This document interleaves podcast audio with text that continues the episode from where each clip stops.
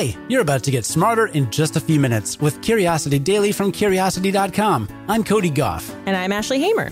Today, you learn about how one of the earliest microwaves was for bringing hamsters back to life and why art is more moving when you see it in a museum.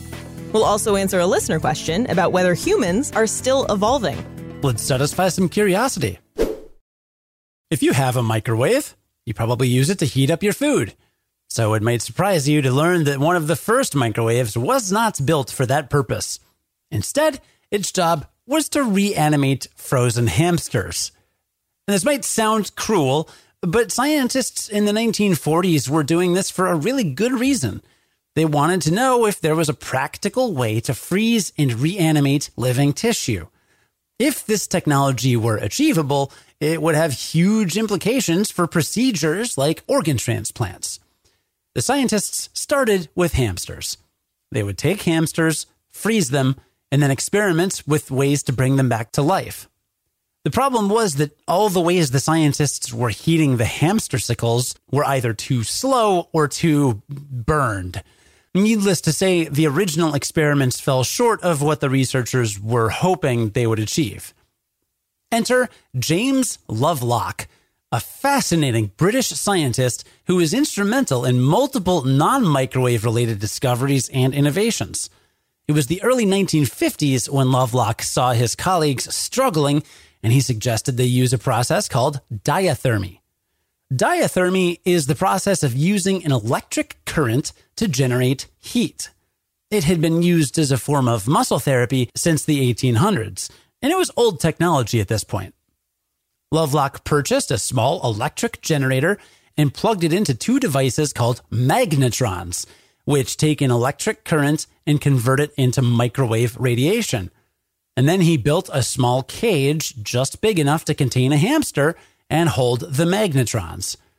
The scientists placed a frozen hamster in the contraption, turned it on, and ta da! The thing actually worked. One moment, the hamster was frozen nearly solid, and the next, it was alive and kicking. More importantly, this contraption repeatedly and reliably revived the animals without causing any apparent harm to them. It was a huge breakthrough for the field of cryobiology, but the technology never scaled up to the size of human organs. As it turns out, this technique only works on small animals like rodents, not because you can't heat larger animals, but because it takes too long to freeze them in the first place. Today, the technology lives on in our kitchens, where it does a great job at reheating leftovers and frozen burritos. That's a long way from its origins in rodent necromancy. We got a listener question from Jonathan, who writes My friends and I have a rolling debate. Are humans still evolving? What was different about us 20,000 years ago? And what will be different about humans in 20,000 years from now? Help us get smarter in just a few minutes. There are four exclamation points at the end of that, which I really appreciate. I'll do my best, Jonathan. The thing about evolution is that it's really hard to see it happening in the moment. Individuals don't evolve. Evolution only happens over many generations. That said, humans absolutely have evolved in the last 20,000 years and will most likely continue evolving over the next 20,000 years. You know, if we make it that far. One of the most famous examples of recent human evolution is our ability to drink milk into adulthood. We covered this last October, but in short, most mammals stop producing the enzyme they need to digest milk after they're weaned. A recent study found that sometime around 3,000 years ago, the genetic switch that turns off that enzyme broke in a group of Bronze Age farmers in Europe. This genetic mutation spread throughout the population in just a few thousand years, which is a blink of an eye in evolutionary terms.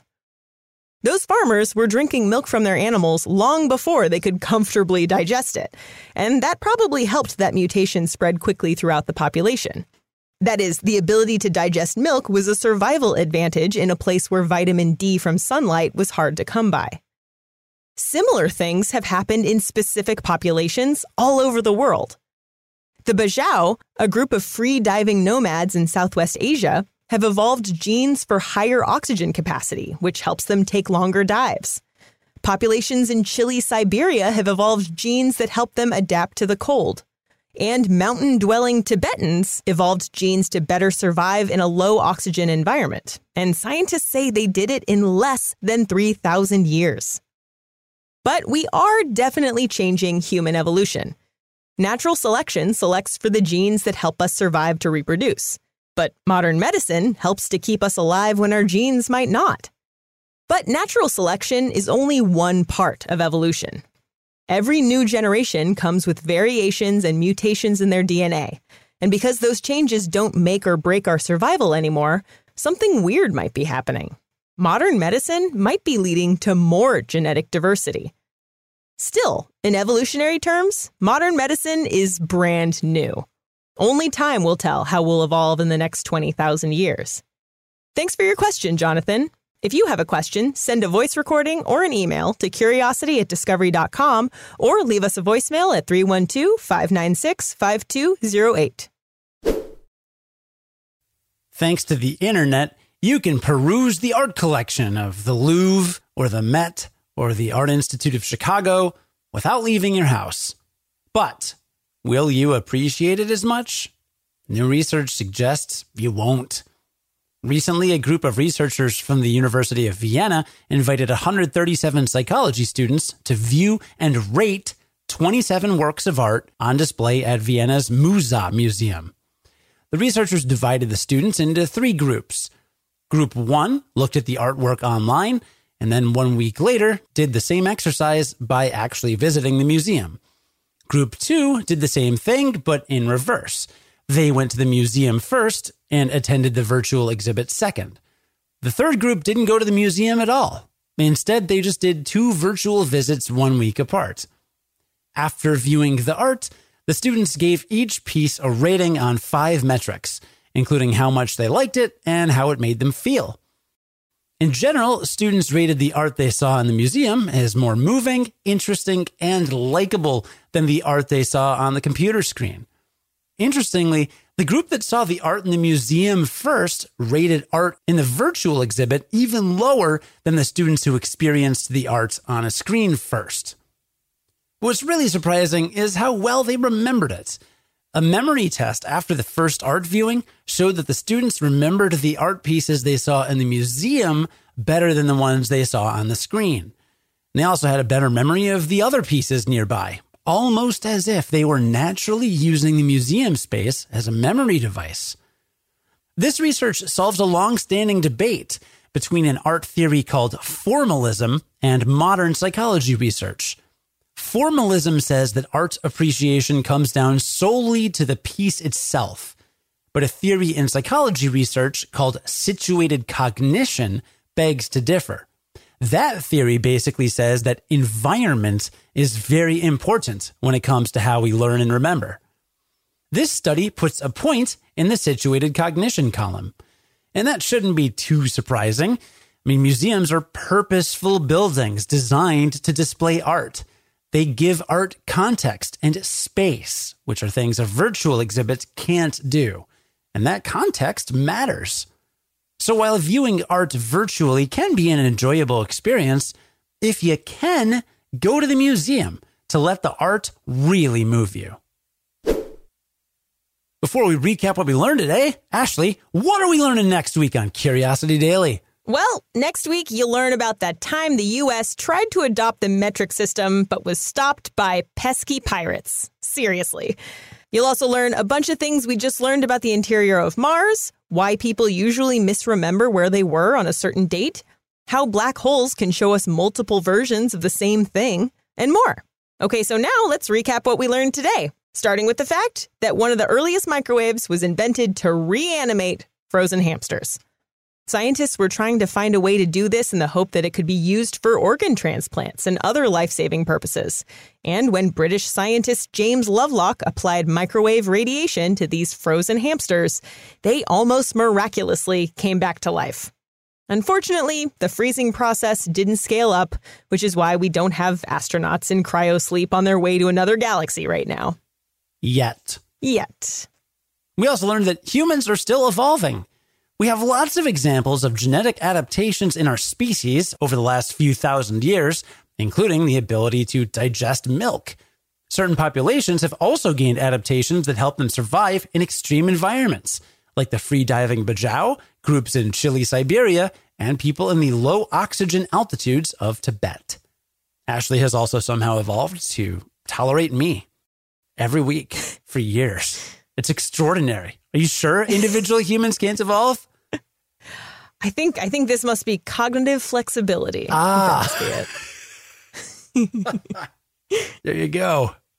And we learned that art is more moving when you see it in a museum.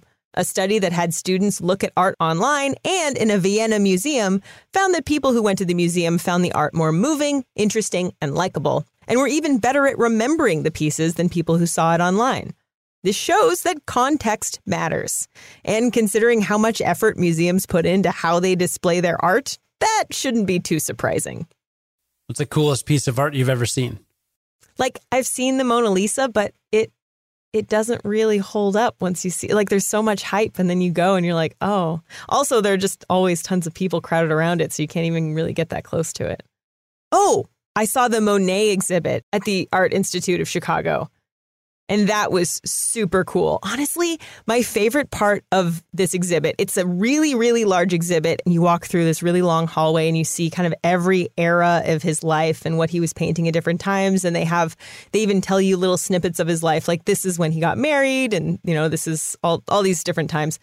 And my favorite thing was kind of tucked away in this little dark corner.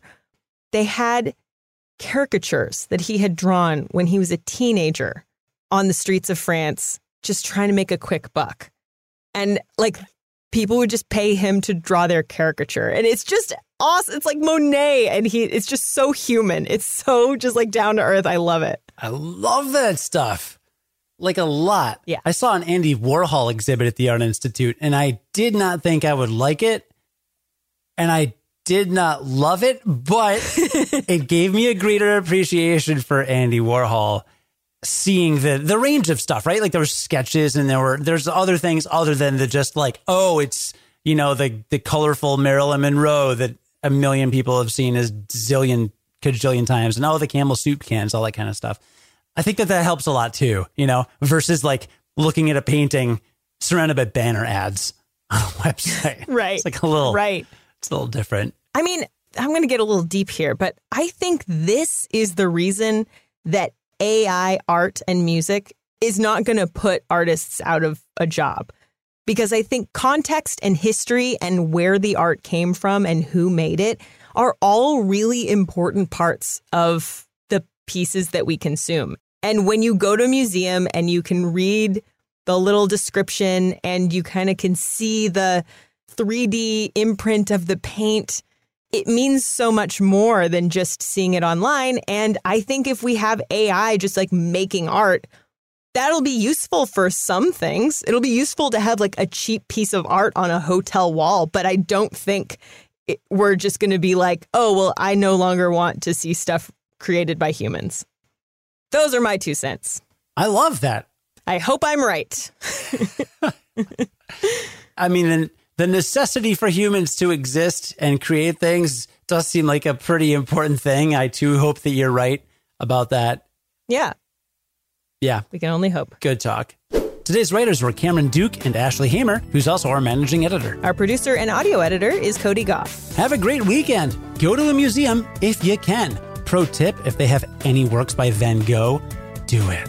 He's my favorite. Then join us again Monday to learn something new in just a few minutes. And until then, stay curious.